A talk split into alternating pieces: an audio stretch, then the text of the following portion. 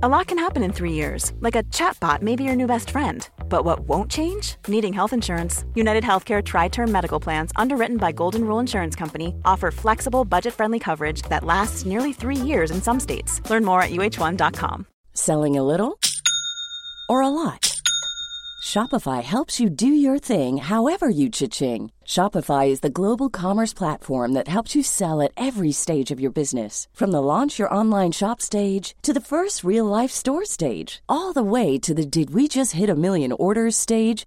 Shopify is there to help you grow. Shopify helps you turn browsers into buyers with the internet's best converting checkout. 36% better on average compared to other leading commerce platforms because businesses that grow grow with Shopify. Get a $1 per month trial period at shopify.com/work. shopify.com/work. I'm Sandra, and I'm just the professional your small business was looking for. But you didn't hire me because you didn't use LinkedIn Jobs. LinkedIn has professionals you can't find anywhere else, including those who aren't actively looking for a new job but might be open to the perfect role, like me. In a given month, over 70% of LinkedIn users don't visit other leading job sites. So if you're not looking on LinkedIn, you'll miss out on great candidates like Sandra. Start hiring professionals like a professional. Post your free job on linkedin.com/people today. Hi, I'm Daniel, founder of Pretty Litter. Cats and cat owners deserve better than any old-fashioned litter. That's why I teamed up with scientists and veterinarians to create Pretty Litter. Its innovative crystal formula has superior odor control and weighs up to 80% less than clay litter. Pretty Litter even monitors health by changing colors to help detect early signs of potential illness. It's the world's smartest kitty litter. Go to prettylitter.com and use code ACAST for 20% off your first order and a free cat toy. Terms and conditions apply. See site for details. Even on a budget, quality is non-negotiable. That's why Quince is the place to score high-end essentials at 50 to 80% less than similar brands. Get your hands on buttery soft cashmere sweaters from just 60 bucks, Italian leather jackets, and so much more. And the best part about Quince, they exclusively partner with factories committed to safe, ethical, and responsible manufacturing. Elevate your style without the elevated price tag with Quince. Go to quince.com slash upgrade for free shipping and 365-day returns. This is Paige, the co-host of Giggly Squad, and I want to tell you about a company that I've been loving, Olive and June. Olive and June gives you everything that you need for a salon quality manicure in one box. And if you break it down, it really comes out to $2 a manicure, which is absolutely insane. It's also so easy to get salon worthy nails at home with Olive and June. The difference between how your nails used to look when you did them yourself and now with the Mani system is a complete game changer. The best thing about Olive and June too is it's a quick dry. Dries in about 1 minute, lasts for 5 days and full coverage in up to 1 to 2 coats. Visit oliveandjune.com slash perfectmani20 for 20% off your first system. That's oliveandjune.com slash perfectmani20 for 20% off your first system. The following is a presentation of the Force Center podcast feed.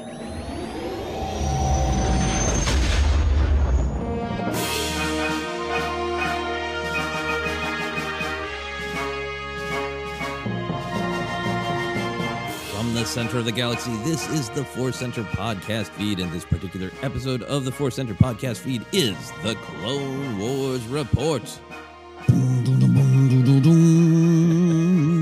Invasion of Geonosis. Uh, that is great. I would listen to your entire audiobook where you just uh, sort of make close to noises for the sounds of specific episodes. there you go. There you go. Great drums of war from the mouth of Ken Napzok. I'm Joseph Scrimshaw. We are here to discuss two great episodes of the Clone Wars. We are into season two. We're going to be discussing season two, episode five, Landing at Point Rain. It is written by Brian Larson and directed by Brian Kalin O'Connell. And then season two, episode six, Weapons Factory. This one is also written by Brian Larson and it is directed by Giancarlo Volpe. It's great to uh, be going through these episodes and seeing some of these names pop up again and again. And as you uh, do such a good job of reminding us all the time, Ken, of uh, of just really paying attention to what a what a team there was working on the Clone Wars. Mm.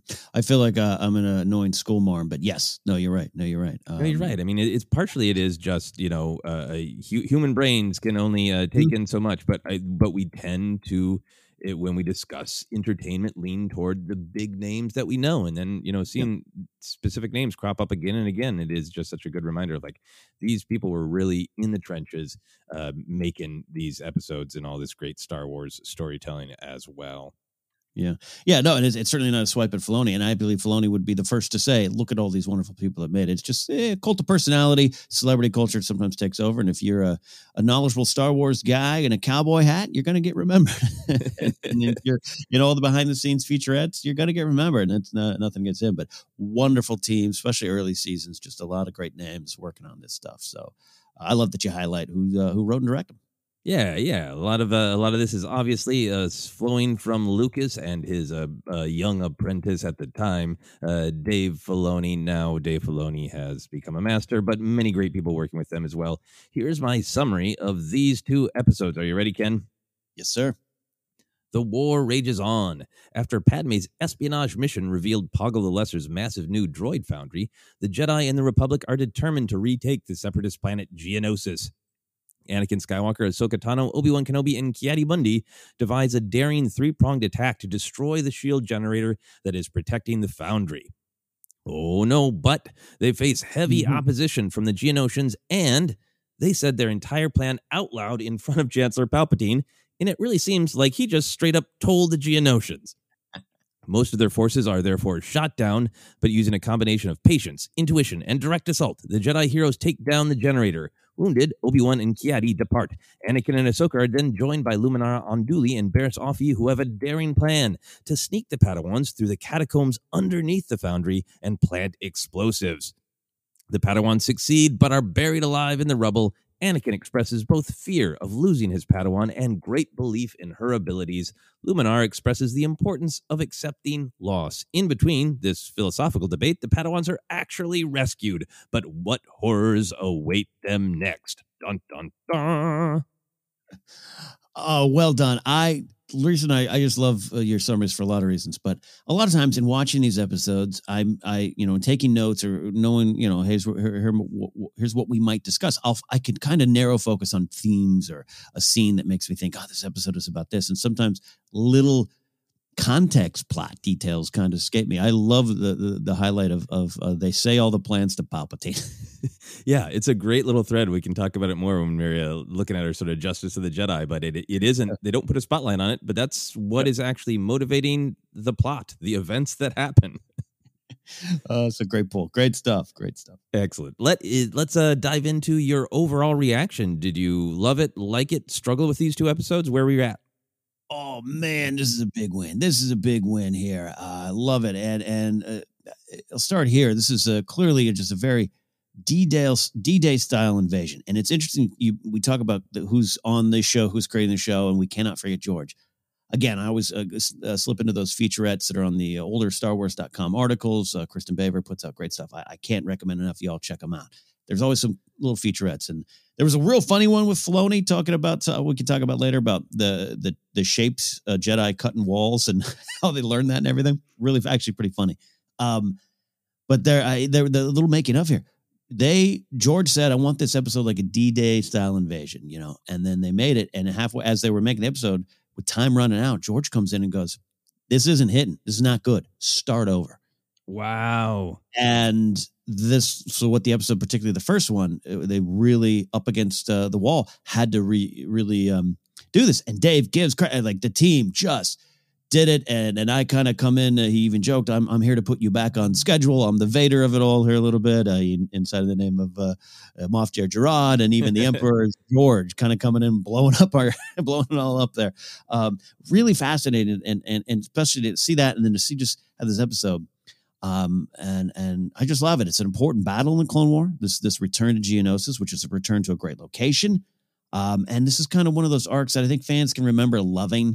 And so it kind of has this um, like follow me like a poster child vibe for the series, like Clone Wars. Oh yeah, fighting, cool Star Wars action, which is important. Which is why you and always you and I always discuss what's our favorite action moments in the Clone Wars because it's so key to the uh, Keto with Eddie with George. George, you know, uh, cut up uh, even more World War II footage for this episode. Make it like this. He he did that much like he did in, in the original, you know, Star Wars. Um, so uh, all that to say, Joseph, I really loved it.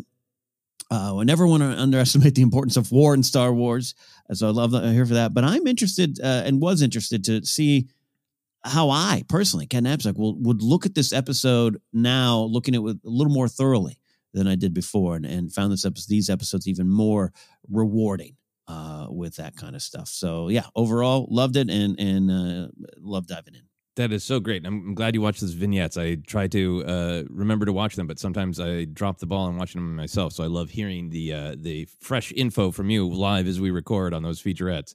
Um, yeah, I'm with you in really loving this episode or this this arc.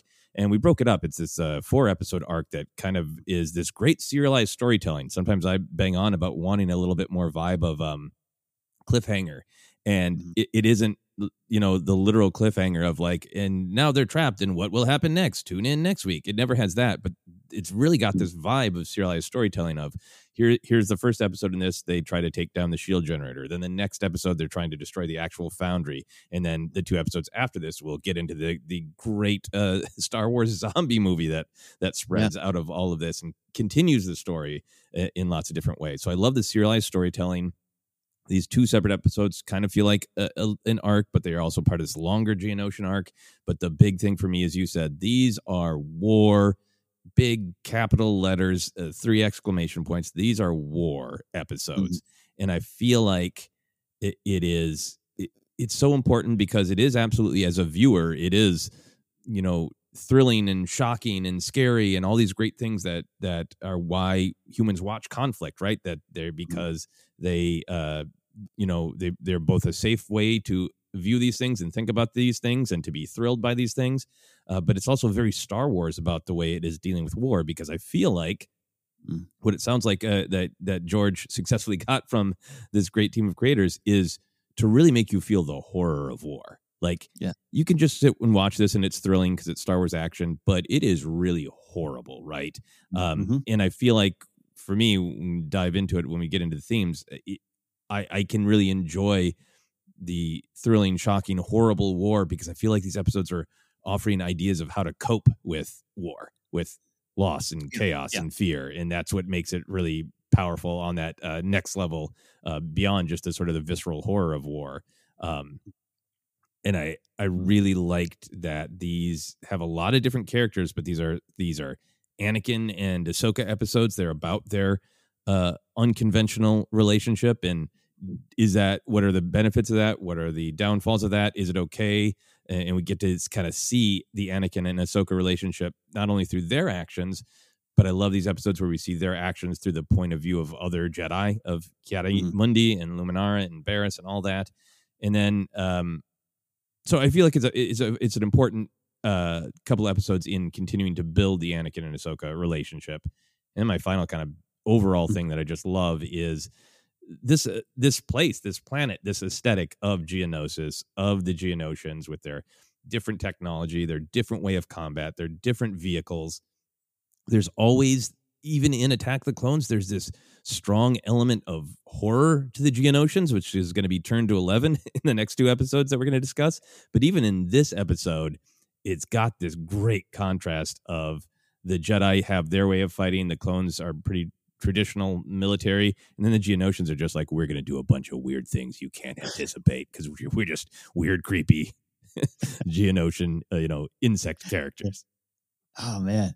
Yeah, uh, you yeah, right there. I can't wait to dive into themes here because uh, yeah, we're, we're definitely picking up picking up the same things that this episode's uh, put down. And and and and, and saying one fine big big overall thing. It's I think uh, it's so fun, which is weird because it's bittersweet because it ends for these two characters. But Anakin and Ahsoka and their relation, what you can learn, and and just the real simple not subtle lessons that are put out there about attachment and loss and what it all means. They continue to kind of just jump out me jump out at me more like a geonosian in a cave uh, or a catacomb. Uh, more now on this rewatch, and uh, been just a lot of fun just watching their uh, relationship. Bittersweet as it is, but absolutely, fun. absolutely. This is yeah. It this is uh, these episodes are like to me a happy moment on a march to tragedy, right? Because they they do really build the the trust between Anakin and Ahsoka. Some of that food in that Titanic was great. I understand that music the band played was was great. Uh, All right, let's talk about the morals of the episodes. Uh, The Mhm. first episode has the on screen moral of believe in yourself or no one else will. And then the second episode has no gift is more precious than trust. How did these grab you? Did you uh, did you like those? Did one of them speak to you more than the other? Uh, yeah, love love them. Uh, I'm going to try really hard to not just force the conversation into the themes out of the morals, even though sometimes it's a big mishmash. But I, I feel sometimes I do like here's the moral. It's actually the theme. Now I um I interpret I, I love both of them, and it's so funny uh, since you and I have been doing these Clone Wars reports, especially early on. I was uh, a lot of like Coach Ken has a coaching point out of this episode. that suddenly returned tenfold in this episode because it literally is an episode about coaching. I, I was feeling that watching this. I was like, oh man, these are great Coach Ken episodes. He's he's coming out with the Little League on this one because he should. Ken's got his baseball clipboard. Is ready to teach some kids. Uh, yeah. Uh, but anyways, the the believe in yourself or no one else will. Here's what I interpret it this way: is uh, knowing yourself in the face of overwhelming odds and situations is, is what's important here. Um, and that's how I interpreted this kind of belief. It is. Uh, we're going to discuss that. Just there's a lot of chaos, and how well you know yourself and know what you're capable of, and know what you've trained for is actually just in you and you can connect to that with all the noise around you is going to going to perhaps lead to your very survival or going to lead to success um, not just in war but the office all right? It, it's all kind of there.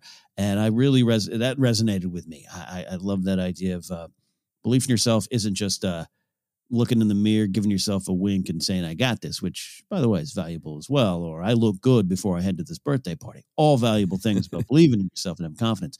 But what this episode was trying to for me trying to it just kind of communicate uh, was this idea of like uh, you- a lot of times no one else has time to give you. It's not like this episode there's a little bit of anakin kind of d- doubting or struggling with ahsoka but like obi-wan doesn't have time to believe in you. He has to hope you believe in yourself or he might die Yeah. you know? And Yeah. that's that's what spoke to me. And the and the trust one pretty you know trust breeds confidence to me. Confidence can breed success for everyone and all that kind of stuff. But that one 205 episode 205 that really got got me. Yeah, I think that was powerful because episode 205 is a, a little bit more all action all the time and and the ideas in it are very much uh based on the actions uh as much as there is uh, as they are in the dialogue but i almost feel like they're a little bit more in the action and it feels to me like exactly what you're saying of like all these different characters are going into a chaotic situation that they cannot entirely control Mhm. and they have to rely on their own strengths to get them through this and for me it reminds me of like times in life where you know there isn't a right way it is the individual's way to get through the problem like uh, Mhm. you know I, I think of creative uh, groups i've worked with where Mm. sometimes myself or somebody else will have to say to me of like i can't explain to you why this choice is the right one. I just have the instinct. I know it's right for me. I know this will work for me. And if i can just follow my path then this particular part of the the creative problem will be solved and it will work for the audience. And uh in it not to compare doing a live theater to uh, actual armed conflict but that that to me is what it felt like of like the jedi in this story know what they are capable of they know how they can navigate through the chaos and Yeah. and they need that trust from from one another uh Mhm. to follow their their own way and get through it um Yeah. and, and the second one to me is like yeah it's great it's strong but it does feel like it is it is uh really underlining the story between Anakin and Ahsoka and a lot of morals in Clone Wars about trust, as there should be, uh, because Yeah. trust is a big important thing. But it that one does feel to me a little bit more straightforward. Of no gift is more precious than trust. Yeah, and, and- but a gift, uh, great if you receive it, but really more important to give it, uh, and, that, and that's where I think the episode comes uh, down on is is giving it is is uh, is the great gift to uh, to give. So Yeah, Yeah, yeah. Right into that. Maybe there's a, a moral at some point in the Clone Wars about regifting trust, and that one will be more complicated. But this one's yeah, Nice and crystal clear. Well said. Let's dive into the big picture ideas. Uh, I had a couple ideas about kind of the way I uh, thought through them and broke them down, but I, I think we're going similar places. So why don't you Uh-huh. jump in with uh, what what are you thinking? How how did it how did the big picture ideas make sense to you as you thought through them all? Yeah. I'll start with the, the smaller one. It's it's not smaller in terms of uh, you know a lot of stuff going on in this episode, but you touched on it, and I, I think it's there. It's uh, we got the horrors of war met with the games of Anakin and Ahsoka, kind of this Gimli and Legolas inspired counting of, of kills. Uh, and to me, that's a, a, little bit of a theme of mental survival in the face of things you probably maybe can't comprehend.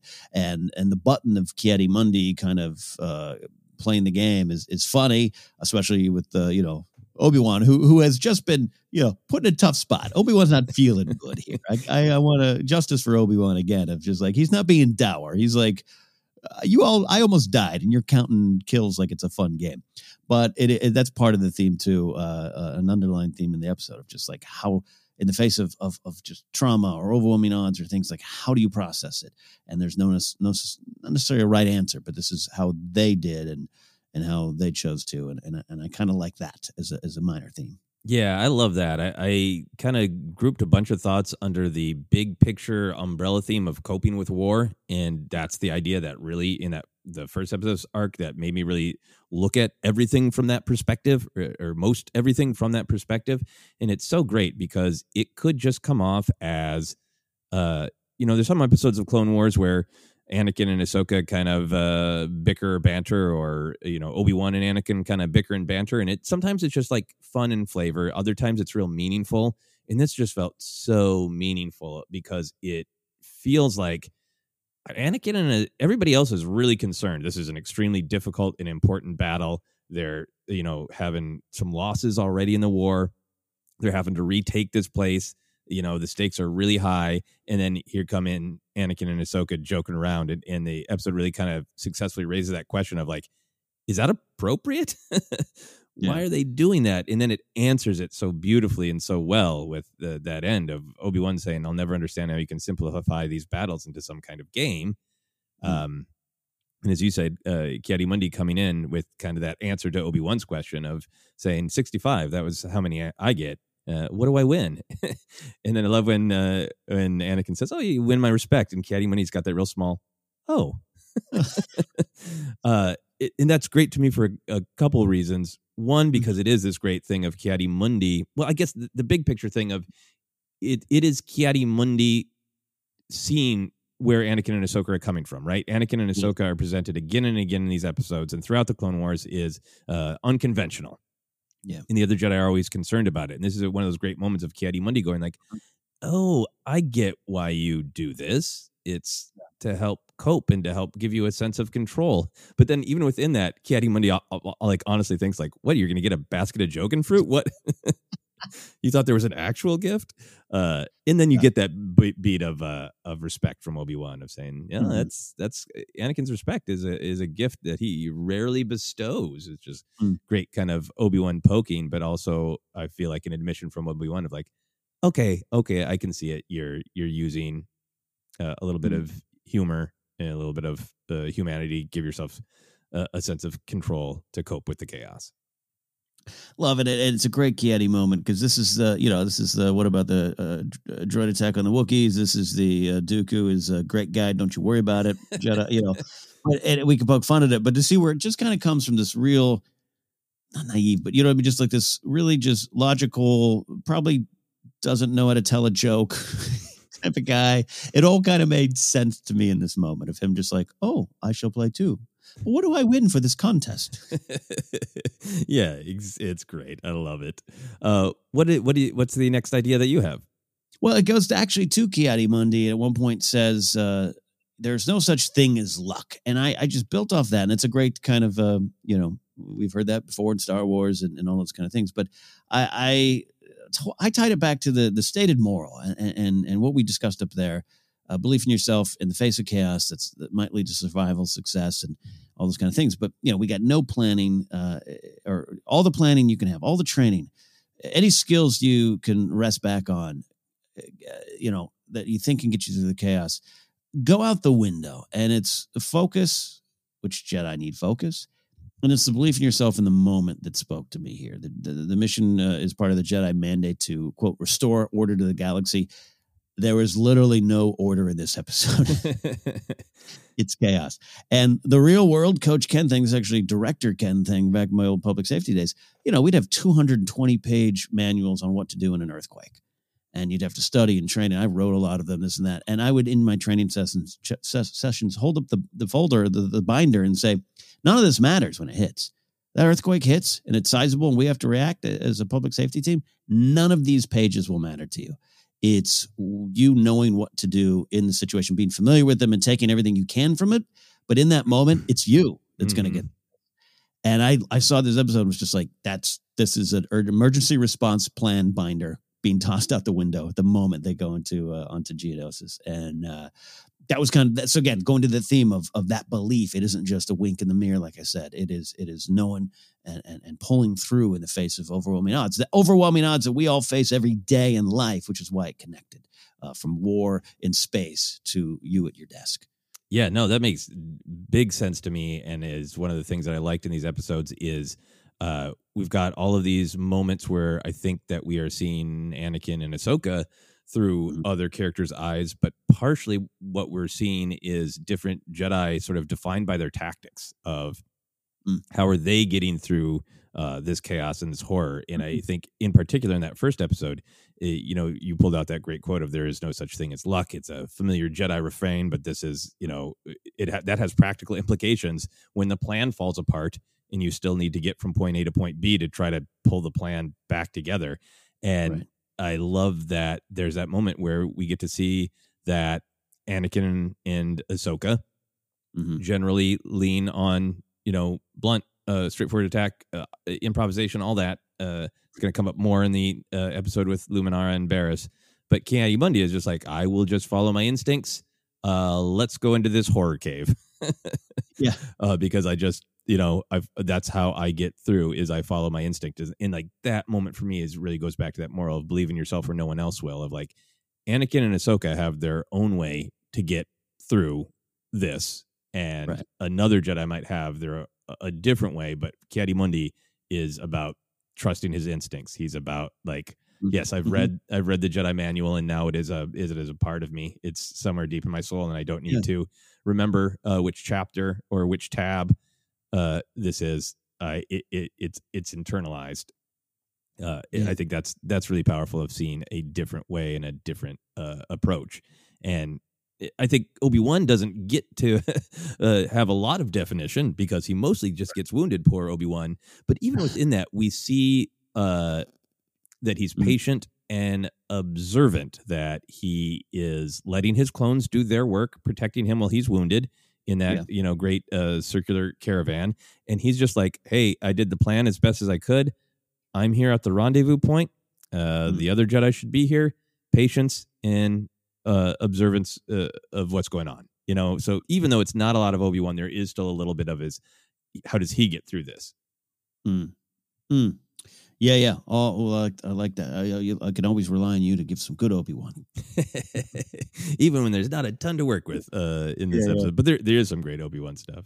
Yeah. Um, another big idea for me uh, under the just the general umbre- umbrella of coping with war is uh, I feel like these big Star Wars ideas of loss track through both episodes. Um, mm-hmm. I thought it was really great to have a kind of a different flavor of Anakin wrestling with loss when there's that great yeah. moment where he gets angry about Obi-Wan not being there and has that line of great. The one time I actually ask Obi-Wan for help, he's nowhere to be found. And at first you're like, damn Anakin. And then Ahsoka kind of comes in with her worry and fear for Obi-Wan. And Anakin's just basically like, uh, no, I just we we can't think about him or we're not gonna be able to move forward. So yeah. We know that Anakin cares about Obi-Wan, but this is such a great uh, moment for me because it is depicting Anakin coping with loss in a different way. Because we see him mm-hmm. coping with the the fear of loss by just getting very, you know, assertive and aggressive of, you know, I'm going to do anything possible. There's no way I'm going to lose them. I won't allow it. That even happens later in this arc. Uh, but in mm-hmm. this moment, it's uh, Anakin has a different relationship to Obi Wan, so he expresses his fear of losing Obi Wan by blaming Obi Wan for going off and dying. Oh man, I have that. I have that gut reaction sometimes too. It's it's an important thing, it, it, you know, to not follow Anakin down that path. Uh, yeah, where sometimes if something goes wrong, uh, I might lash out at, at the person who had nothing to do with it, but was you know it was an accident, or oh my god, or the dog got off the leash, and I what what did you do that for? As opposed to dealing with the dog is off the leash. yeah. Yes. Yes. And I know nobody meant to do that. Uh, Yeah. And then obviously there at the end of that uh, second episode, we get some more uh, very traditional uh, at this point in the Star Wars story, Anakin's inability to accept uh, Mhm. loss, with him being unwilling to leave Ahsoka behind, Anakin being upset that Luminara is seems to very quickly be able to accept Barriss's death. Uh, not as Luminara herself says, not just be okay with it, she will mourn, but she will also celebrate. But it is very emotionally detached in comparison uh, to Anakin. And then Luminara has that very important line of when the time comes, I am prepared to let my student go. Can you say Mm. the same? And I love highlighting that line, which I'm sure you you, you Yeah. did as well. Um, But it's just when you there's so many different ways to look at the Clone Wars series, and you can look at it as the story of how Ahsoka Tano almost helped uh, keep Anakin on the side of the light. And Yeah. the first uh, the the movie that starts this off, uh, well, not chronologically, but you know what I mean. Yes. Uh, the very early movie that introduces us to Ahsoka, that's really Yoda's explanation, right? Of Mhm. I I think Yoda basically says like I think Anakin will actually be a really good teacher, and it'll be really helpful for him to pass on what he's learned. It'll be helpful for him to learn to be concerned about somebody else. But the real test is can he let her go? So Yeah. to have that really important arc that comes up again in, in season seven, of course, at the end, um, it- it's really important to have a sort of pillars along the way in the story for it that to be reinforced as that is one of the central questions of the Clone Wars. Yeah, th- this idea of, of trust uh, is this gift to give. Uh, it's it, it also ties into the episode we just talked about last week with the stuff with Padme. Uh, to me, and and and it's this idea of trust is uh, giving trust is a way of letting go, right? It's a way of just I, I have to trust that you will do this and you will come back safe and unharmed, or the job will get done. I cannot control this. I cannot control you in this matter. It's it's I got to give it all to you, and and for him to there's some real great stuff up top of uh, of Ahsoka just being like, "You don't trust me," and and and it's clear that he it's not his belief in her skills. It's just you know to let her go, to let her do it. Uh, it, it I love how it all flows in the the big Anakin lessons, like you're saying here. It, it's really powerful stuff. And I I, I want to even ask you here, and it's kind of part of the larger kind of uh, Star Wars story, but you know, at the end of this, you know, Anakin wins in a way Mm-hmm. he, he saves the day, and it's this. It's a. It's not a false win in that moment. He he saves Barriss and Ahsoka, but it's a false win maybe in his mind for the big picture of see, you don't let go. you know, and it's like, uh, and, and and it's like, well, yeah, yeah, yeah, you're right, you're right, you're right. But that, think of the conversation right before that, and, and, you know, and again, again, in, in the moment, you don't know what he doesn't know where he's going to end up, but you can see it slip, and you can see one of these moments where he's probably looking back and talking or thinking about what Palpatine's saying and going, yeah, yeah, you're right, yeah, I can't let, I can't let Padme go. That's not good. I've, I, I've, I've not done that in the past, and it's turned out real well. Yeah. Yeah, no, this is such a great uh, part of the big Star Wars question that I think is always present but affects Anakin uh, so much is that question of our attachments uh, a strength or a weakness. And I think this episode has um, great nuance on that question because I think this is an example where attachment was a strength. Uh, and the Jedi don't normally see it that way. And Mhm, mhm. Luminara is right to uh, question him about the future. But in this moment, Anakin isn't, you know, he's not attacking anyone over attachment. Like we see him at several points in the Clone Wars, we'll, we'll see him uh, use excessive violence or, you know, literally, you know, beat people up over over jealousy with Padme. This is so portrayed in this episode that to me, that Luminara is being too emotionally cold in that she doesn't have a true emotional attachment with Barriss, that it's much more of a uh, master student. I give you your homework. Did you do a good job? You know, I, I'll give you an A or an F. And what makes Anakin and Ahsoka's relationship powerful and special, and what we get to see, I think, through the other Jedi uh, Jedi's eyes, is that it is a very deep, loving relationship. And in Anakin's insistence to not let her go, the episode ends on the beat of they their trust is a strength that Yeah. Anakin. That he, here's the actual uh, you know uh, exchange is uh, Ahsoka says, "I knew you'd come looking for me," and Anakin says, "I never doubted you for a second. And Luminara mm-hmm. is nice about it and says, "Indeed, your master never lost faith in you." Right. You know, and it, it, it completes the little arc in in this episode about Anakin starts by interrupting Ahsoka, not because he doesn't believe in her skills, but because he's afraid that something might go wrong. He's trying to control the situation as he always does. Uh, but then when Ahsoka truly gets into trouble and he looks into his heart, it's not that he can't, it's not just that he can't bear to lose her, it's that he knows how resourceful she is. Mm-hmm. And she knows how um, loyal and kind he is. And it's that that appreciation of one another that allows them to, you know, rescue, uh, to, mm to have Ahsoka and Barriss be rescued. So I kind of feel like this is a moment where an episode that is saying, look, the Jedi have a right to be concerned about fear and attachment, but mm-hmm. sometimes, like Luminara and Barriss, they can take that too far and they can get cold and removed. And sometimes yeah. love and trust and faith and loyalty are good things and they don't need to be feared just because they might lead to darkness.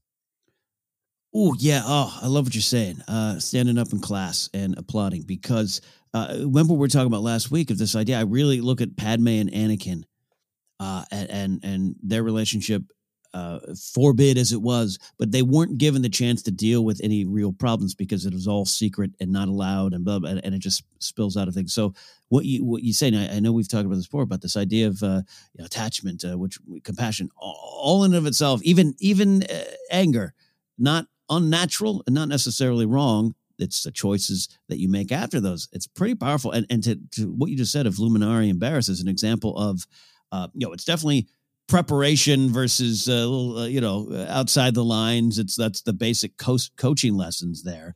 Um, but uh, the idea of just like, look, you, you can uh, hold withhold of that plan until your death.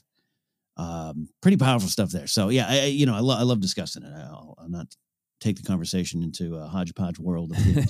no, that's fine. That's fine. Yeah, I think it is just such a, a great and lovely moment. And again, it's it's uh, I think it's having respect for like uh, nuance as well because it isn't like other moments for Anakin where the battle he's really needed in the battle mm-hmm. somewhere else and he's turning his back on a, on a bigger greater good like you know the the uh, moment from Attack of the Clones where he wants the ship to be put down, and Obi Wan is saying, like, I need you to take Dooku, and this isn't what Padme would want. Like, it's not one of those moments. It's just mm. faith that she could have survived. And Luminara is like, maybe, but probably not.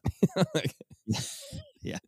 Um, I love what you were saying. Is the last big thing that that I wanted to talk about. Uh, this kind of this idea of the different Jedi being defined by their tactics.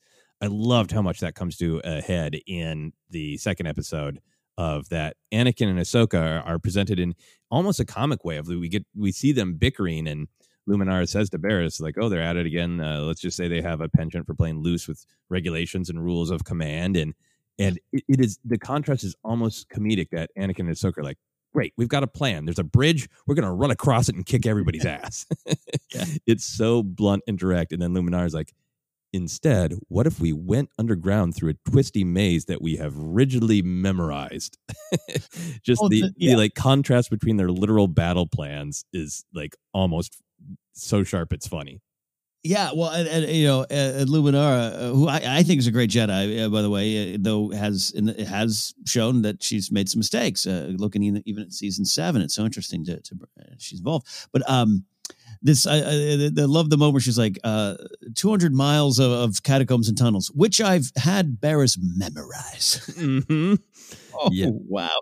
And look what happens to barriss. Look what happens to barriss. Mm-hmm. it, uh, the, the groundwork's here. Yeah. The, this contrast it, it, it, gets set up and then it gets played out by the specific actions. And you know there's all this stuff about the the loss and the trust but there's uh, this specific contrast between this set of uh, master and apprentice that is about I think uh, being rigid versus being flexible. I think it is mm-hmm. about mm. the you know uh, the balance between uh, being professional, doing your homework, being prepared versus that stuff's all great. You need that, but you need to have some flexibility. You need to have some ability to improvise. Um, Yeah.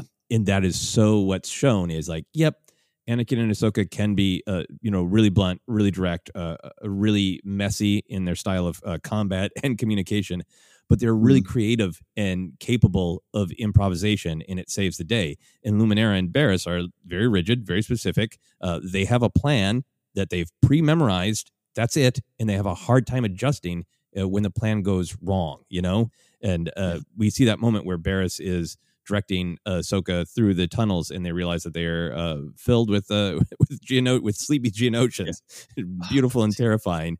And she and Ahsoka's like, maybe we should try going a different way. And Barriss is like, no, we have to go the way I've memorized. Period. Like, there's no room for improvisation. Uh, Yeah. Anakin improvises when he draws those super tanks under the bridge, and Luminara's like, "What are you doing?" He's like, it, "You know, it, I'm being in the moment and looking at the situation and changing my plan, and it works." Um, And even though Ahsoka, you know, gets knocked around uh, once they're in the foundry trying to take it out, and you know, Barriss does the the smart and uh, you know adjusting to the situation move of of jumping into the tank and taking it over. It's still Ahsoka who thinks of using the tank, you know. Yeah. And Barriss is focusing like, well, what are we going to do? The bombs are gone. That was the plan. Period. And Ahsoka's like, we're sitting in a tank. and then even even at the end there, you know, uh, it's not just that that trust, that loyalty. Ahsoka shows again uh, an ability to improvise that she learned from her master when she gets that cell battery and she does this Mm-hmm. trick that she learned uh, from her techie master uh, that she Yeah. knows will reach him. You know, they're improvising and they're connecting, and Mm. in a way that Luminara and Barriss can't when they're just focused on uh, Mm. precision. it's uh, so the big picture stuff of of the Jedi Order at this time on display in this episode. Uh, no, no, no direction uh, bad in and of itself, but just you can see it. Man, I, I'm, I'm listening to you talk, just like going.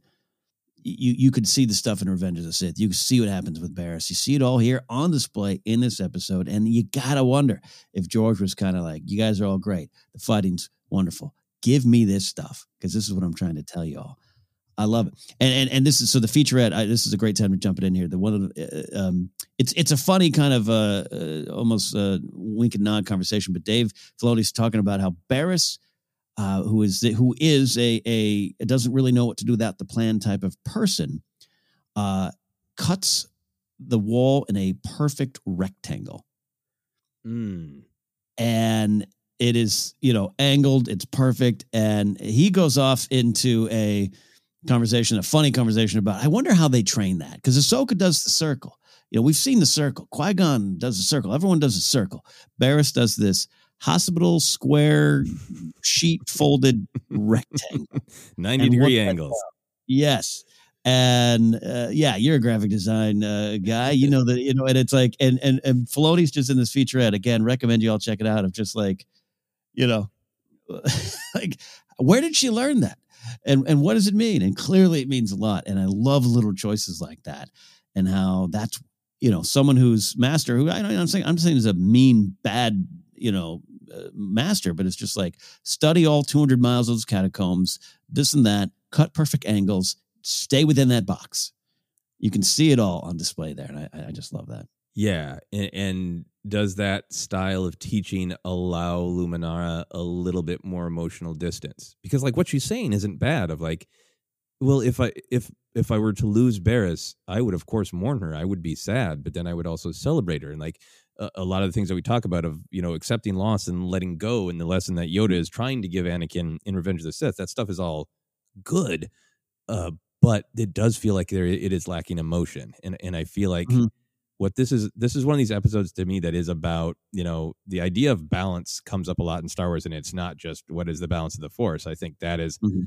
often the criticism of the Jedi of look, you need to practice, you need precision, you need to to go to your example, you need to memorize that uh, emergency preparedness manual but you also need to be able to question it and you also need to be able to throw it out the moment it doesn't help you anymore and i think a lot of times the story of the jedi's failure in this era is they tilted way way way to that rigid side of it we've got this because it's in the handbook.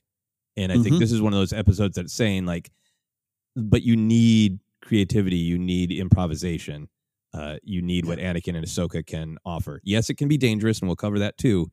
But you also, this is an episode to me about balance between the rigid and the organic. Th- th- this episode can be summed up by page turners. They were not. Yes. nice. Um, any other sort of uh, any other themes from this episode, or uh, any other kind of big picture, the way they reflect the larger story perspective of Star Wars? Uh, yeah, we. T- I'm going to roll through a little bit of. Uh, by the way, the, the way you and I approach notes is often you know, a good mix. we have notes. Let's roll there. Uh, we talked about. I want to talk about the end result with Anakin. Uh, we talked about uh, you know, Ahsoka. Uh, you know, it's, it's kind of this big, the big theme idea that you know, Ahsoka's worried about Anakin. Um, tells her there's no place to worry. That that great scene about uh, the the um, Obi Wan and you know Anakin being upset at Obi Wan, but also just kind of it's about that Jedi focus. And we have to talk about uh, Jedi need focus. The you know, focus determines reality. Concentrating on the here and now. Uh, Yoda and his uh, seagulls stop it, please. cane hitting Luke on the head is all about that, you know. And it's and to me, it's um, it's that self belief. It all funnels back into self belief for success under duress. Um, which is they're all tools for battling fear. And fear is, uh, is something that's prevalent. It's a great enemy for the Jedi. We're starting to see that uh, in High Republic stuff of everything. So I love that little stuff, and that kind of reflects kind of this bigger uh, Star Wars thing. But also on a on a base level here, and you can feel free to uh, follow up on that train of thought as I just barf all over the bridge here and try to take out the tanks. Uh, just on a larger story perspective of the actual war, because this is a war episode. The the opening uh, Tom Kane newsreel, you always are great to point out, Joseph, that you know, check that it's setting the setting some context, it's setting some tone, and giving valuable bits of information. The separatists are gaining confidence. Mm. They are not just in the outer rims struggling to gain a foothold. They are winning and they're gaining confidence. And that ties to me back to what you brought up about Palpatine going, Oh, let me take some notes here. All right, I'll just send that to Poggle right now.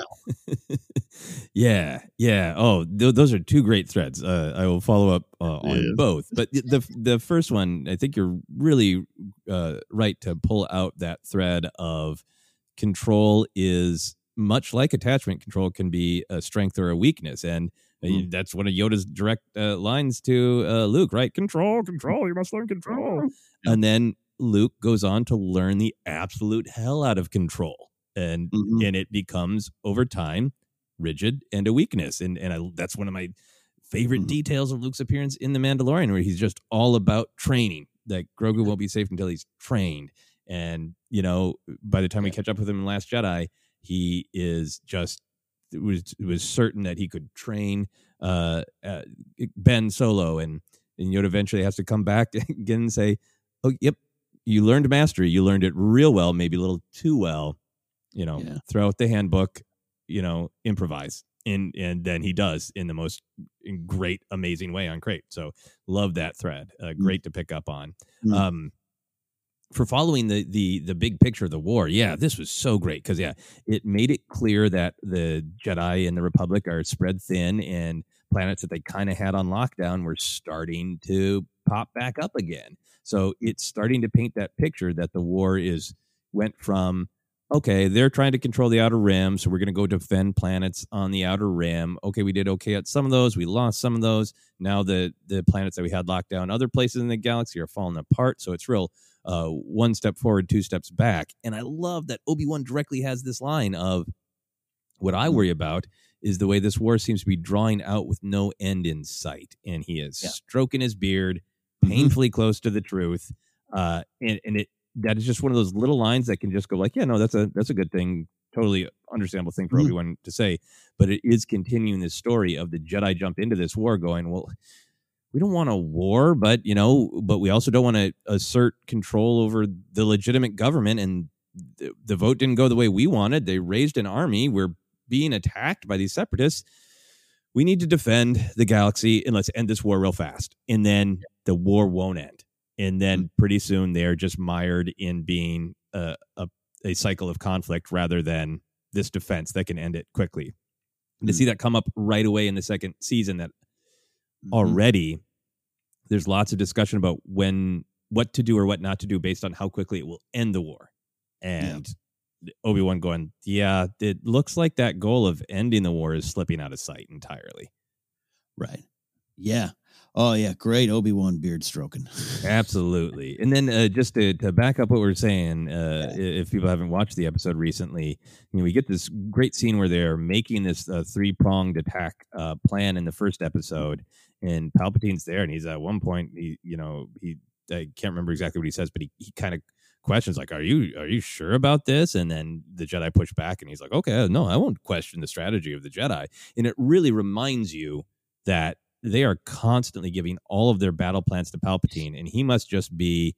Maybe there's tactics to it. Maybe he mm-hmm. has like a flower, and he's just like, "This plan I'll uh, interfere with. This, this plan I won't interfere with." Yeah, uh, yeah, yeah. But then we get the direct follow up where Cody says to a grievously wounded Obi Wan, "The enemy was more than prepared for our attack, sir. They knew our every move."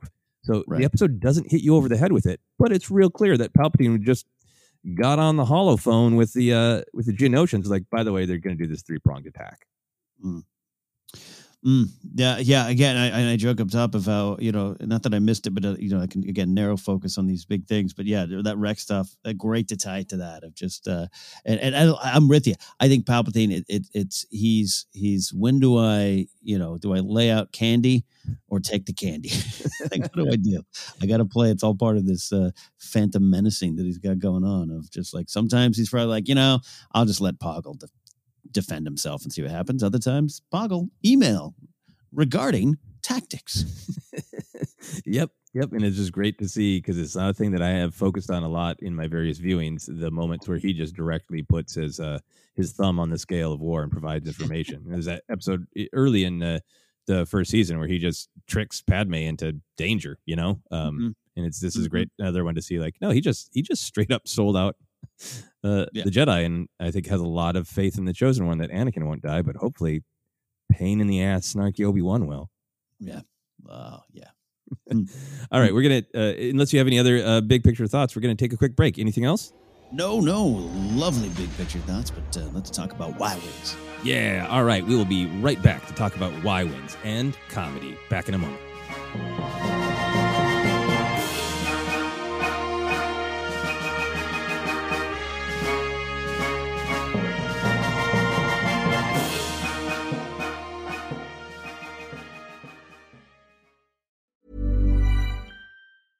Hey, I'm Ryan Reynolds. At Mint Mobile, we like to do the opposite of what Big Wireless does. They charge you a lot, we charge you a little. So naturally, when they announced they'd be raising their prices due to inflation, we decided to deflate our prices due to not hating you. That's right. We're cutting the price of Mint Unlimited from $30 a month to just $15 a month. Give it a try at mintmobile.com slash switch. $45 upfront for three months plus taxes and fees. Promo for new customers for limited time. Unlimited more than 40 gigabytes per month. Slows. Full terms at mintmobile.com. Ready to pop the question? The jewelers at BlueNile.com have got sparkle down to a science with beautiful lab-grown diamonds worthy of your most brilliant moments. Their lab-grown diamonds are independently graded and guaranteed identical to natural diamonds, and they're ready to ship to your door. Go to Bluenile.com and use promo code LISTEN to get $50 off your purchase of $500 or more. That's code LISTEN at Bluenile.com for $50 off. Bluenile.com code LISTEN. Life is full of awesome what ifs, and some not so much, like unexpected medical costs. That's why United Healthcare provides Health Protector Guard fixed indemnity insurance plans to supplement your primary plan and help manage out of pocket costs. Learn more at uh1.com.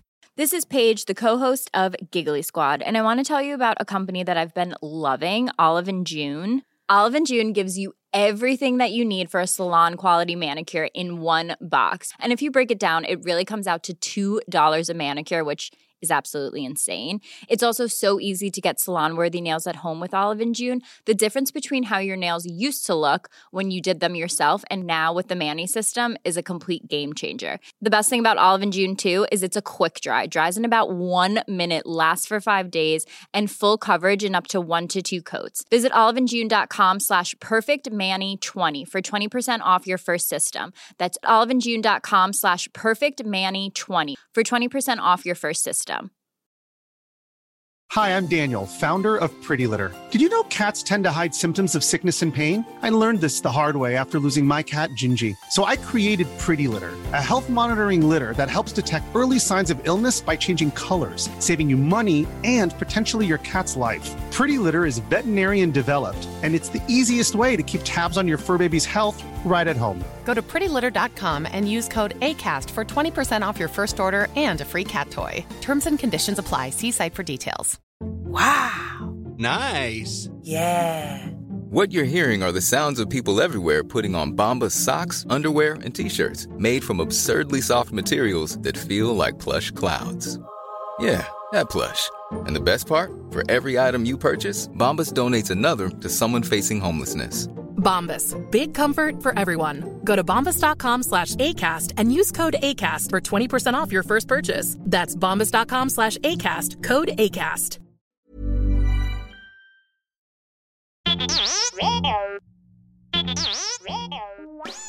Hey, Force Center friends, make sure you're keeping up to date on all the great content from Jennifer Landa. Whether it's YouTube, Instagram, or TikTok, you whippersnappers, Force Center's own Jennifer Landa continues to bring you fun, informative, and insightful laughs and moments.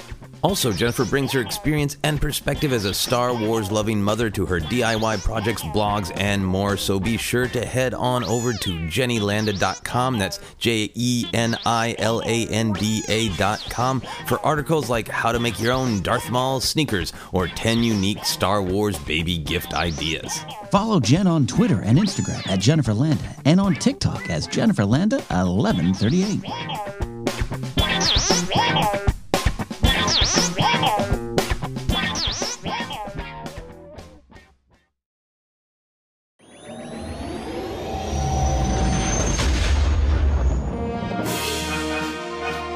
Are back to finish our discussion of these two great episodes Geonosian War of the Clone Wars. Let's talk action moments. These were some big, big action heavy episodes. Uh, did you have some favorite moments? Oh, sir, did I have some favorite moments.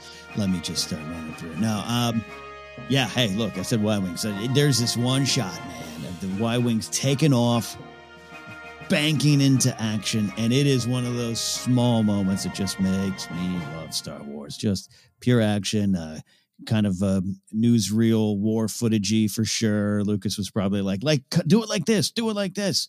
Uh, I love that. Um, it just the the you know nothing. There's nothing against Arc 170s. I love those. The X wings in, in, the future. I love just the Y wings. Just speak to me. Those clunky yet beautiful beasts lumbering into action. I love that shot. Yeah, there's there's so much to pick out of that initial uh, attempt at landing, but I think just kind of the the early parts of it where it's just clearly right away it's it's a hellscape trying to land there. Um, a Mm-hmm. couple things that I really like seeing is uh, part of what I love about those Republic gunships, the uh, the LLATs, LLAATs, uh, is that w- the weird little bubble turret that, that can Mhm. fire in any direction, and there's some great shots of that thing, you know, rolling around with that poor exposed, or at least Yeah. feeling exposed uh, clone in there. Uh, there's Mhm. that. There's a moment that is, uh, it's not. Uh, I, it, it could risk verging on darkly comic, but to me, it really gets to the chaos in a visceral way, where there's some uh, some Geonosians firing at one of the Yeah. gun, gunships, and the clone says, "Good thing those bugs can't aim," and that you know those bugs definitely gets to that uh, feeling of of troops on the ground and and you know having derogatory terms for the people Mhm. you're fighting, but then immediately explodes. Yeah.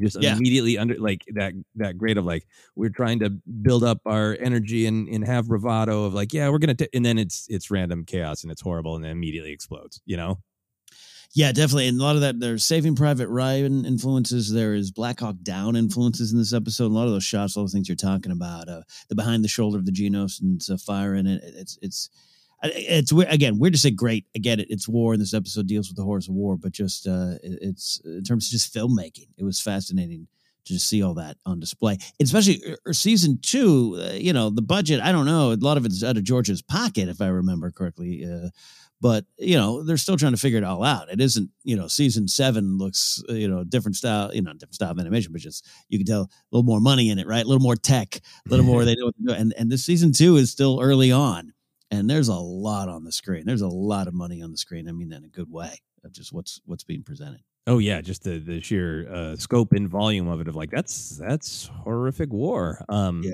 I also just really love the design, the Geonosian starfighter. This just Mhm. vicious little dagger with a bubble. It uh, in the middle. It uh, continues to uh, you know uh, build on the great aesthetic of the Geonosians. Mm-hmm. Uh, What are Mhm. some other moments for you? Uh, the the Lats, the LAATs approaching uh, Geonosia, Geonosian uh, uh, battlegrounds there, uh, capture the some of the best vibes of the uh, Battle of Geonosis in Attack of the Clones. Some of my favorite shots for that movie. They're not like necessarily the same shots, but just the, the vibe is there. I Yeah. love those vehicles there. And then around that same sequence there, I, it's just, Flak in Star Wars is awesome. I'm not saying it doesn't belong there's science that, you know, this isn't magnets and bombs and all this kind of stuff. But it's just, it's so, I'm a big fan of the, of the movie Memphis Belle. I think I've mentioned that before here on, on Force Center, but just that the flak, the old World War II bomber facing flak from the ground. It just, it's, it's, it's, it was, I just liked it in that, in that, in that war film kind of way.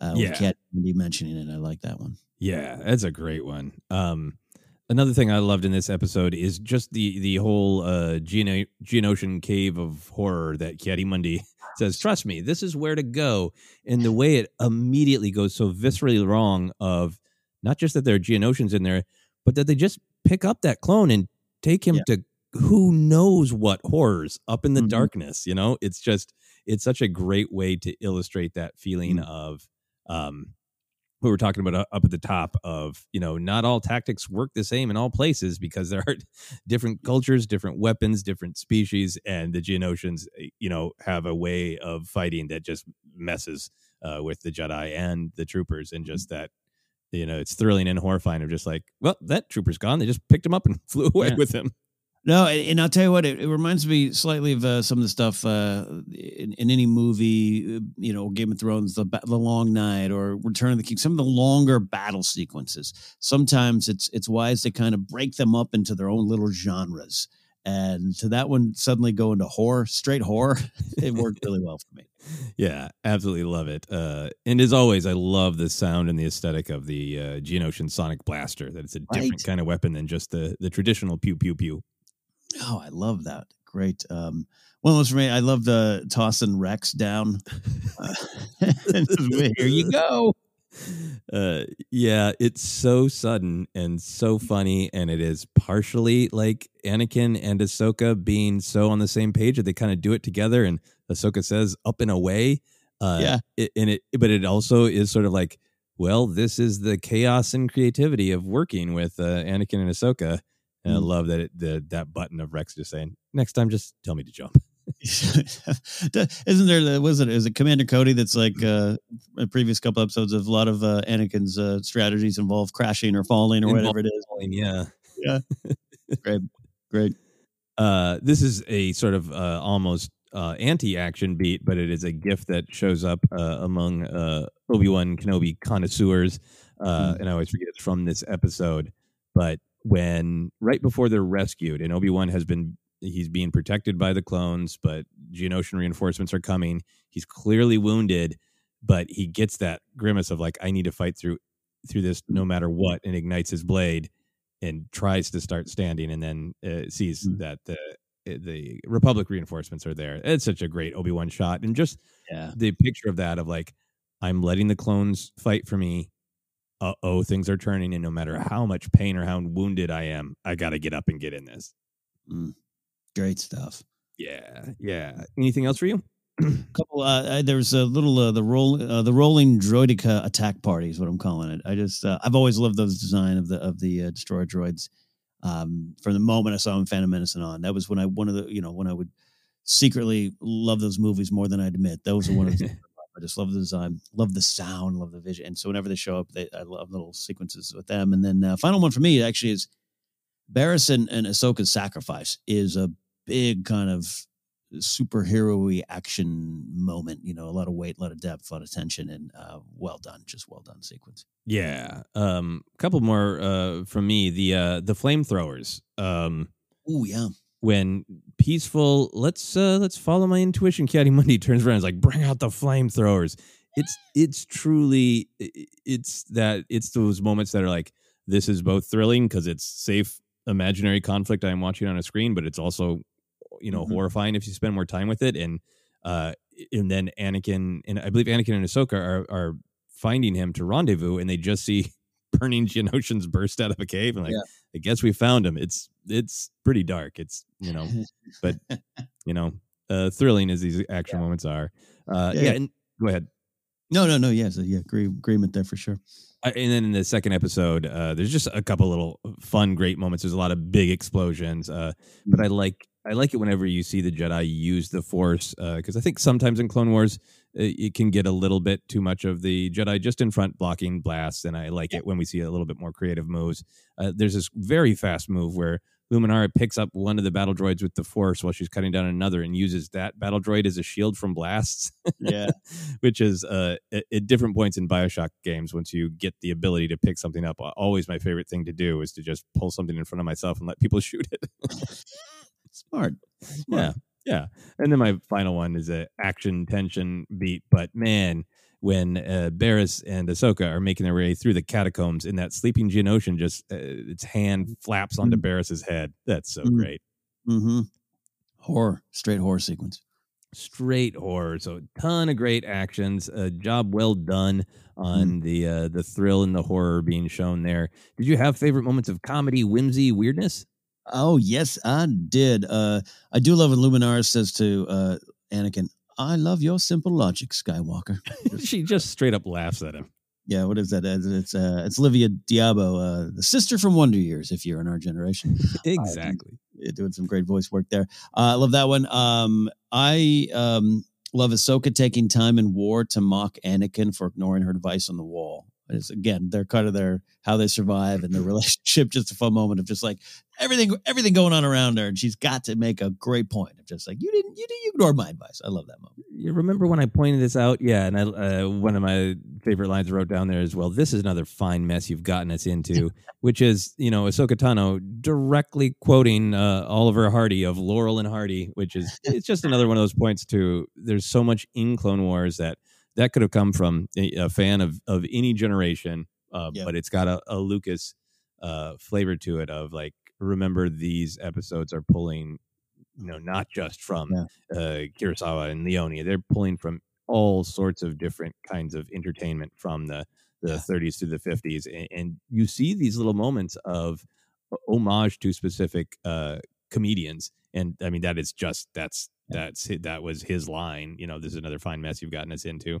You know, if Ahsoka had had a little bowler hat, she could have smashed it in frustration and went, "Mm, I, I love that you said. I I I, um, I had three VHS tapes of the best of Laurel and Hardy growing up. I don't know how why it was ended up in my parents' uh, collection, but I used to watch them all the time on Saturday mornings, and uh, yeah, that's great. Love that you pulled that. I absolutely love Laurel and Hardy. So that was really great to hear Ahsoka quoting Hardy. Uh, other other fun moments for you? Uh, two more that I wrote down here. I do love because I do love Poggle the Lesser. It's something I've always just uh, the name is so unique and silly to me in that Star Wars way that I've just always over the years become obsessed with him. I love that Poggle goes out to the fight with his cane and kind of you like he's got a tire iron. He's not going to be in the fight. He actually walks away from the fight. But at one point, they cut to him and he's in front. He's in the front, just kind of saying his Poggle words, and he has a cane. He's just kind of like, "Why I oughta." Uh, I just thought that was a funny, weird moment. He does a little a little tap like a like a, a cop in a Mack Sennett movie, right? Like the Yeah. with their Billy Club, like like yeah, yeah, yeah. It, it reminded me of like uh, Anchorman and the all the anchors getting in that street fight. He's just like, "What are you doing here?" What you, you know, he's just like, yeah. And then he walks away. He's not going to be there for the fight. But It, it is a little bit like Poggle the Lesser just walks out there and kind of just like, I want you to know it's me Mm. that's about to do this to you. Bye. Oh, I love that. And then uh, final one for me to, to submit. Uh, I do love uh, uh, Obi Wan talking about uh, the last time he was here. He was chained up, and uh, you know creatures tried to uh, eat him or kill him. And Co- Commander Cody says that sounds entertaining. Which I was like, is this like a meta commentary on that movie? Yeah, I really liked just the sort of canonicity of like, yeah, remember, like we as fans could be like, yeah, it's the planet from Attack of the Clones. Like, you remember the characters went through some stuff there too that they might remember in that, yeah, that full exchange. So good. Uh, last time I was chained to a pole and attacked by several humongous monsters. which to me is really funny because like yeah we the, the arena scene from Geonosis, but you know just processing it from Obi Wan Kenobi's perspective, that's exactly what happened to him and not a fond memory, I'm sure. And then Yeah. the follow up of that sounds entertaining, and then such a great Obi Wan line. It was for the. Geonosians. because it actually was a form of entertainment in their horrific uh, Petranaki arena. So great. Yeah. Yeah. Uh, a couple for me. I definitely had that one. Um, very early in the first episode, when Palpatine is kind of questioning the uh, the Jedi strategy, and then goes, "Oh, I'll leave it to you." Uh, Obi Wan says, "Our thanks, Chancellor," in a very snarky tone, which is a great reminder that you know they they those two don't like each other. You know, uh, Obi Wan doesn't yet realize that they are in a secret battle for the soul of Anakin Skywalker, but they also just they don't like each other. Yeah. it's really fun. Uh, yeah, you uh, you brought up that great Luminara line, Anakin saying, "As long as we can destroy them faster than they can make them," and laughing. I love your simple logic, Skywalker. It's so condescending. Yeah. Uh, last one for me eh, because we like to track some of the battle droid pain.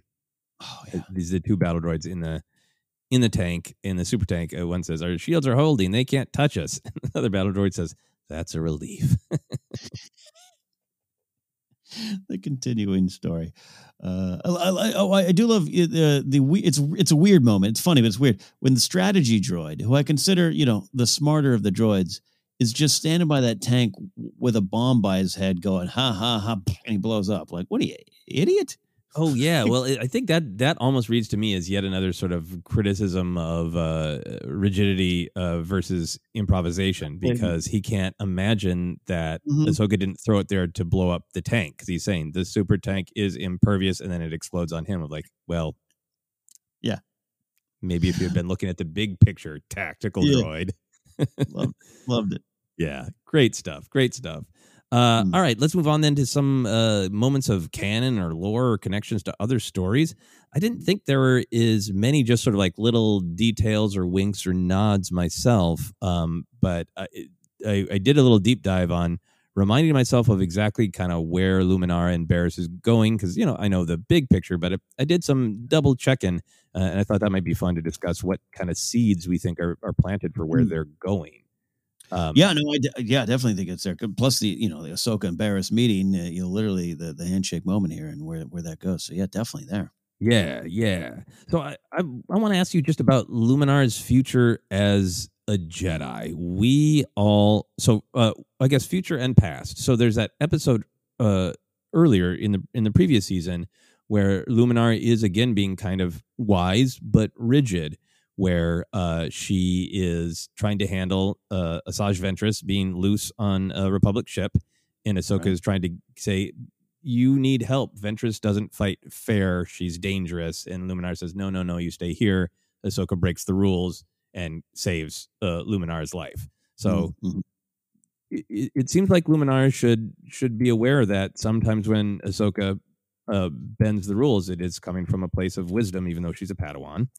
Um, and then you know lots of stuff happens with Luminara, but in particular, I think the thing that's made it really interesting to go back to these episodes is uh, the description by uh, the Martez sisters of this Jedi in uh, uh, with uh, green skin and dark robes. I think all of us have kind of thought is Lumi- Luminara Unduli. Um, if you don't mind, I'm going to just read this uh, paragraph I took from Wikipedia that refreshes refreshed me on Yeah. those exact details.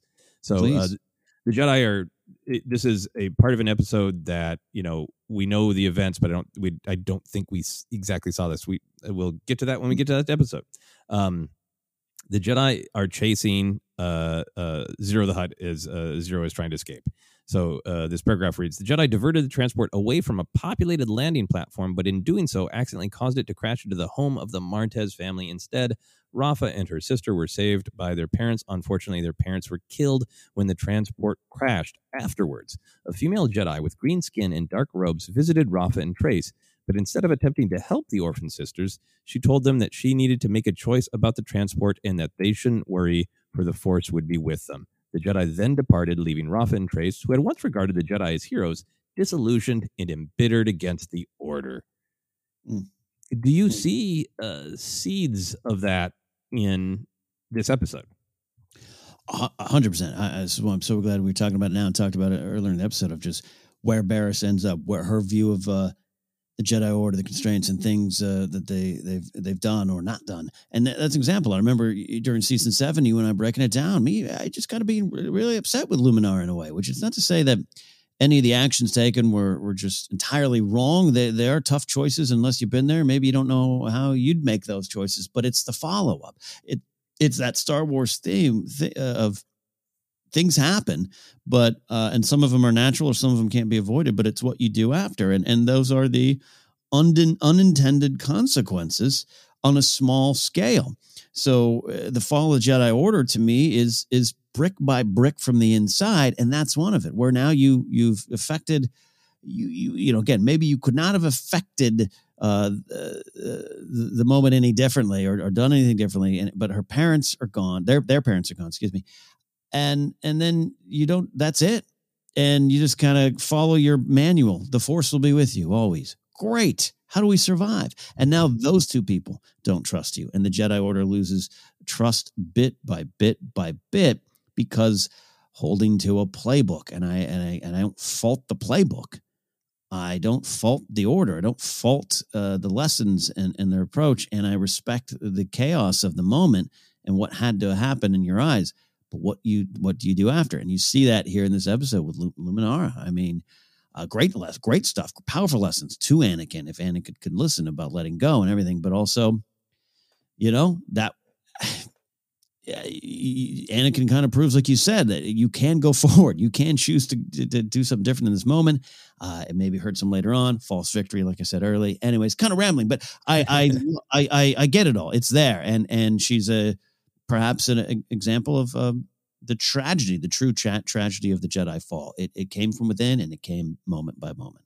I think that's a really great way to describe it. Of of uh, that, yeah, Palpatine manipulated them, but Mhm. they they were he manipulated them into doing some dismantling from inside, right? Yeah. Um, and then maybe you could have a discussion about, you know, is this the stress of war? Is this, you know, anything like that? But uh, Yeah. for me, what this is about is it's it's a sort of object lesson in uh, wisdom needs compassion as a companion, right? Yeah. Because even if Luminara has this very heightened Jedi philosophical that that transport was going to crash, it was going to crash one of two places. I Mm-hmm. I accept that I can only control so much and what I could control is taking it away from the more populated area and you know the force will will guide us the force will help you accept the loss the force will help you move forward it's all beautiful wisdom but it doesn't help Rafa and Trace without having compassion along the way without coming as you're saying afterwards and Mhm. saying you know I'm so sorry I know how you must feel let me help you through it you know and even on the practical end let's what can we do to help you right Yeah. Yeah. literally physically what can we do to help you Yeah. and it just seems like luminara has a real failure of compassion at different moments in her career as a jedi Yeah, I, I mean, I have a real, real world example of a, of a large scale fight uh, we, we were all involved in in, in trying to stop. Um, real dangerous uh, thing going on, and we're all rushing to get the fight, and, and one of our guys uh, knocks out a ten year old kid who was in the way watching the fight. Uh, knocks him out like boom, like like a boxer, just down. And you know, other than puts you in a, a liable position, but what do you do after at that point? More than just uh, you know, get up, kid. Sorry about that, but like how do you deal with that? How to communicate that and and with an angry, confused mother and a kid who doesn't know what's going on? Like I, I've been in that situation. That's why I was always a little upset at in a, in a good way of at Luminara. of Just like I get what got you there, but you you going forward hurt hurt, your cause and hurt your efforts and and uh, that's why I yeah, ramble on it. I guess. yeah no i mean that that story is so haunting and i think so um s- a, a, a, a painful good real world connection to this um but i think i see the seeds of that that wisdom without compassion in this episode where every like we've said at the top i think everything that she is saying is is good solid jedi philosophy about being eh, able to let go and we know in the in later times anakin's not going to be able to let go and his his good love and trust and loyalty to Ahsoka i- i- and everybody else is going to curdle into fear of losing them rather than you know love for them. Uh, mm-hmm. so she's entirely right to be concerned about those dangers. But then she herself is just it feels like she would have a better relationship with Barriss if mm. she had more compassion. And you get that feeling of that. Yeah, she's not just you know, and Luminara gets a little defensive, like I'm not just giving up, you know, mm-hmm. but I'm but I'm ready to let her go if I have to. But there's just that little bit of like, okay, would well, you know, would would Luminara have walked away sooner than she should have mm-hmm. because she was too ready to embrace the wisdom. Yeah. Yeah. And again, like we talk about a lot, sometimes no clear answer. Yep. Sometimes just strong hunches or directions of choice or deep philosophical questions. And it's to me, it's very clear going into season seven. Uh, you know, looking at season seven uh, to to to kind of suggest strongly that it's Luminara, and then to go back and look at these episodes and to look what goes on with Barriss later on. Big points behind it, like big purpose behind those choices. Yeah, yeah. In the next uh, arc, we'll have some more quality time with Barriss, but I did uh, refresh myself on exactly uh, what she says. Uh, spoilers for people who have not watched the the full arc, but uh, uh, Barriss ends up being disillusioned with the Jedi, uh, and in order to uh, get them get their their culpability in the war kind of exposed, she does some horrible things. She uh, plants uh, in a convoluted way a bomb at the Jedi Temple and then frames Ahsoka for it, and is uh, you know kind of instigates the uh, situation in which Ahsoka leaves. And I pulled this quote. This is what uh, Offee says to the court after Anakin uh, catches her about why she did it. She says, "I did it." Because I've come to realize what many people in the Republic have come to realize that the Jedi are the ones responsible for this war, that we've so lost our way that we have become villains in this conflict, that we are the ones that should be put on trial, all of us. And my attack on the temple was an attack on what the Jedi have become an army fighting for the dark side, fallen from the light that we once held so dear. This republic is failing. It's only a matter of time. Mm. So, uh, uh, much like with Luminara, do you, do you see the seeds of that in this uh, this episode that we're discussing? from the moment she walks up, that's there. Uh, you know, from the moment she walks up, and and uh, and again, you hear that statement, and it can be one of those really maybe I don't know, comp, comp, complicated, convoluted situations where you hear her words and you go, eh, maybe not wrong. What you did with that is wrong. Yeah. I don't know. You know, uh, again, so you can you can dig in and dig in and dig in, but yeah, for the moment she comes up, because it's it's all played for laughs a little bit. Uh, and look, I, I'm sometimes a quiet and reserved person. Uh, I, I follow the rules. You know, uh, when my uh, you know friends scream too loud in an office, I worry about the office next to us. You know, like that's me. Like, don't hey, don't let- um, uh, timid at times. And and so Barriss comes up and she is very proper, the bow and everything, and, and the great look of Ahsoka, kind of like uh huh, and Anakin kind of smiling, and it's a fun fun moment, but uh, you can just start to see the seeds of just like uh, the the the the box, uh, the the frame is around her, and she wants to break out of it, and and uh, cuts that that perfect rectangle for a reason. So Yeah. Yeah. I mean, obviously, in terms of uh, what she did, of uh, I I think this is great. As you're saying, it's it's complex because uh, a lot of these criticisms that she's bringing up are things that in the story of Star Wars have some amount of validity of that the Jedi have contributed to this war and that they've lost their way and all that. Uh, but obviously, uh, handling that by uh, planting explosives and framing her friend is not the, the best way to deal with those things. yes, But- yes. let me let me be clear. I condone the actions of Barriss Motivations, understandable. I should, be, Uh, I should say, actions, I- yeah. Sorry, sorry. I should say 100 percent correct. I do not condone the action. do not condone. Uh, but I, I love just looking at Barriss. I think for Luminara, some of this stuff is much more about like w- what happens when a Jedi is is very confident in their wisdom and kind of Mm. can't see that other people need need more than just that that Yeah. wisdom.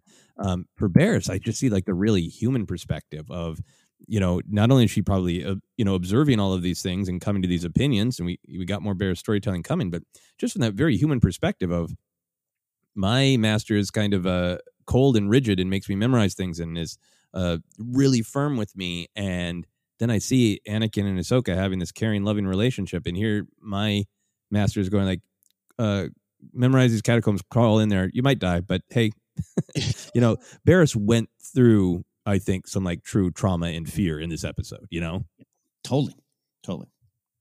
Yeah. So uh, great stuff there. Um, a couple other uh, canon lore connections. Uh, I love that we see after they throw Rex, Anakin and Ahsoka uh, catch their own selves falling, uh, Hmm. which is what Bell Zettifar is trying to learn in Light of the Jedi. Right. Yeah. So it all connects. It all connects. Um, we saw Boil and Waxer again, and those are the troopers in that Ryloth arc uh, who bonded with uh, Numa, the Twi'lek. So that was nice to see them up in action again. Um, and then the final, there wasn't for me as as much canon stuff. Uh, Anakin and Rex uh, both quote Jar Jar in my mind when they Yes. tell troops, "Steady, steady."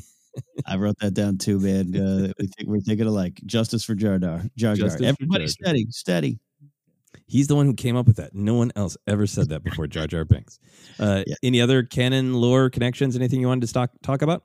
Yeah, definitely the steady one there. I love that. Uh, Anakin loves fighting droids on bridges. We've seen that a ton, and I love it. That's his go-to. Like that's his go-to. It's like me and a and a veggie wrap burrito at Del Taco. I'm going to get that every time, and you know it. Anakin's gonna- going to fight droids on bridges. You're gonna eat it on a bridge. I want to see you eat a Del Taco in a high place. usually in a car before I get home. Uh, the final one for me, I love, I love the the art on the uh, uh, the the gunships is always fun all through the Clone Wars. Uh, but you got uh, the Nexu on Kenobi's uh, gunship with the name Bad Kitty, uh, which uh, full disclosure looked it up uh, was uh, the original kind of concept name for the Nexu when it was being designed. So I love that. Yeah, I thought that was a Nexu. I didn't have time to look it up, so I'm so glad uh, that you can confirm that. And I love that that's the gunship he gets on when it's like, yeah, no, the last time I was there, I was tied to a pole and attacked by humongous monsters, like the one you've painted on the side of this ship. Yeah, bad kitty. Bad kitty. Uh, was there anything in these two episodes that you disliked or questioned? Uh, there's one thing. It's in story. All right, it's in story. Uh, Ki-Adi Mundi talks about the war starting at zero, zero seven hundred hours at seven a.m. and that for me is too early for the start of war. Move that up. Come on, Ki-Adi. Some of us don't have two brains to wake ourselves up that early in the morning. Uh, yeah, for me, this is just a a, a slight question slash observation. Um, the Clone Wars i we talk about a lot, particularly in comparison to like Rebels. The the violence is not you know it's not hidden. Uh, people people die, people uh, scream, blow up, all that. Um, and there's something about the Geonosians, including in Attack of the Clones, that I think because they are you know these kind of weird insect aliens, there's just like a lot more graphic, right? Uh, th- There's a lot of just like slice them in half, Yeah. both in Attack of the Clones and then again in this arc uh, that I don't think you would see as much like um, just like oh yeah no that's a it's a Twi'lek and uh, just s- starting at the head and then going down diagonally the Jedi cut him in half like you know it, there's something about that that is always interesting to me of like because they're you know these weird insect creatures that the violence is just always a little bit more graphic I, I yeah, I was gonna. There's a lot of lot of that in this epi- these episodes, and uh, what does it say about us and our view of bugs? yeah. So uh yeah, that's the only thing for me. Otherwise, these episodes were such great um like we said, thrill of war, but also really talking about how do these characters process it? How do they get through it? Uh, how do they, you know, deal with this chaos, find order in it? How do they uh, gather strength uh, from one another uh, without being paralyzed by the fear of losing one another? Mm, yeah.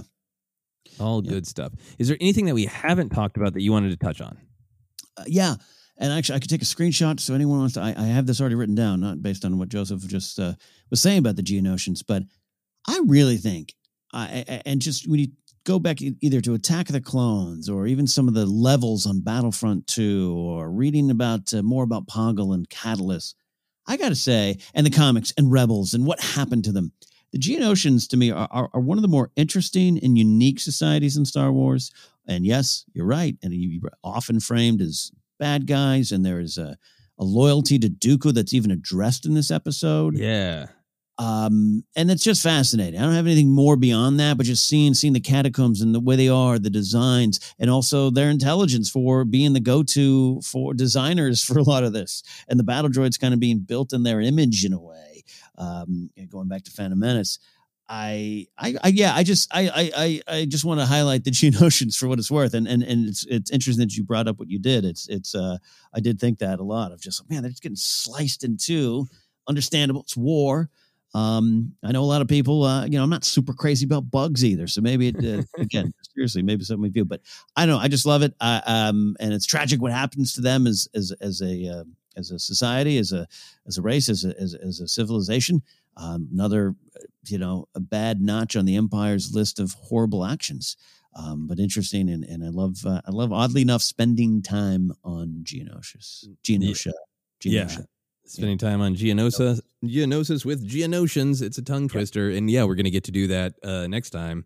Uh, we're going to get to dive into even more of their culture, which clearly people like because it does come back in Rebels. It's in comic books. You know, it's, it's all over the place as it should be because it is fascinating. That was the only other thing that I had written down that you mentioned. I like that weird exchange of like the Geonosians are very loyal to Dooku. And then uh, Ki-Adi Mundi says that's an overlooked fact. Uh, Ki-Adi Mundi, the master of overlooked facts.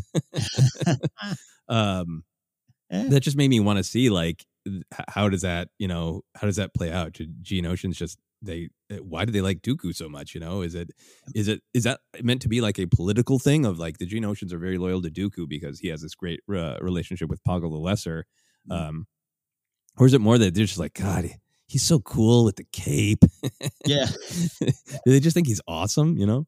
Yeah, yeah. Hey, maybe Dooku s- treats them well, and that's all it took. Yeah, I don't know. Yeah, I don't know. I just ha- I have almost these like Muppet Show flashes of like uh, tall Dooku hanging out with all of these like little short Geonosians, and they're all just having a great time. It's just like the John Denver Muppets Christmas episode. It's totally like that. Exactly. It's exactly Charles Grodin and Muppets. Uh, uh, uh, Great Muppet Crusade. uh, if you could have a figure of any character from these episodes, who would you want? Uh, I I love uh, I, I, the I don't normally collect troopers in, in in army build, but the Ki-Adi Mundi clone troopers, the ones around them, the design and got kind of a darker beige helmet, some yellow on them. I really love that design, so I'd take some of those and super tanks. Yeah, there's some great, great uh, uh, clone trooper, uh, various armor designs. Absolutely. Um, yeah, for myself, uh, I would mm, this would maybe be a two pack. Uh, I want that sleepy Geonosian who slapped their hand Yes. Barriss's forehead. I would take a sleepy Geonosian. Uh, I'd maybe just need to add to my collection a Geonosian because I do love them so much. Uh, and then because I am uh, slowly but surely uh, collecting all of the oddest Obi Wan action figures, all the most specific. I would love this very specifically injured Obi Wan, uh, dirty with uh, cuts on his on his cheek and holding his side. Poor injured Obi Wan. Love that arm sling Obi Wan. Arm sling Obi Wan.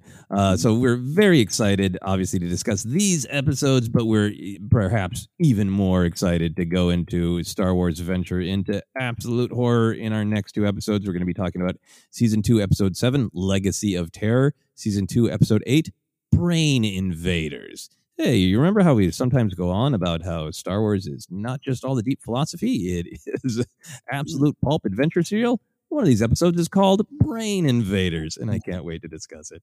Uh, Ken, what do you think the moral of this episode of our podcast should be? I, I wrote this down here. Uh, a podcast, therefore broadcasting, is a combination of exhaustive prep and the willingness to let it all go. uh, I think that is great. Uh, and you want to tell people where they can find us? Would love to. Uh, you can follow us on Twitter at Force Center Pod. We're on Instagram, YouTube as well, like our Facebook page at Force Center Podcast. You can get an audiobook on us by going to audibletrial.com slash Force Center. And you can get our merch at teepublic.com slash user slash Force Center. Once you get a Speculate Responsibly t-shirt just in time for the new Disney Plus shows as news starts to come out about them. You can support us directly at patreon.com slash Force Center. Uh, we appreciate your support, and that can get you into our wonderful Star Wars community on Discord, a private community for the Force Center supporters. So check that out. You can follow me at KenNapzok or go to my website, kennapzok.com, or over to the GPA.fun, where I'm working on that production company, a digital brand and Empire Fun over there with Josh Mark and a bunch of wonderful folks. That is great. Yeah. Check all those things out. You can find me Twitter and Instagram at Joseph Scrimshaw. You can follow all my other comedy adventures at uh, my website, josephscrimshaw.com, including a show I'm doing this very weekend on Valentine's Day with my friends, the Double Clicks. If you uh, want to find out more info about that comedy variety show, you can, uh, like I said, go to josephscrimshaw.com and there is a link right there on the main front homepage. I know how to say internet things. But for now, uh, for myself, for Ken, for Ki-Adi Mundi, this has been Force Center.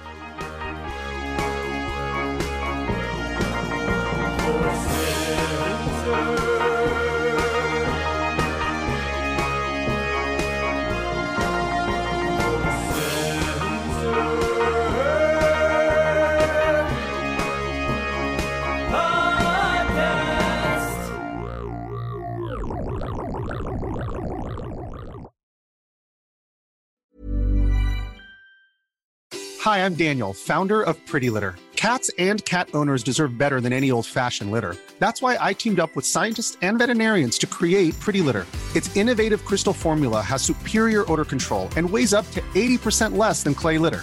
Pretty Litter even monitors health by changing colors to help detect early signs of potential illness. It's the world's smartest kitty litter. Go to prettylitter.com and use code ACAST for 20% off your first order and a free cat toy. Terms and conditions apply. See site for details. Planning for your next trip? Elevate your travel style with Quince. Quince has all the jet setting essentials you'll want for your next getaway, like European linen, premium luggage options, buttery soft Italian leather bags, and so much more. And is all priced at 50 to 80% less than similar brands. Plus, Quince only works with factories that use safe and ethical manufacturing practices. Pack your bags with high-quality essentials you'll be wearing for vacations to come with Quince. Go to quince.com slash pack for free shipping and 365-day returns.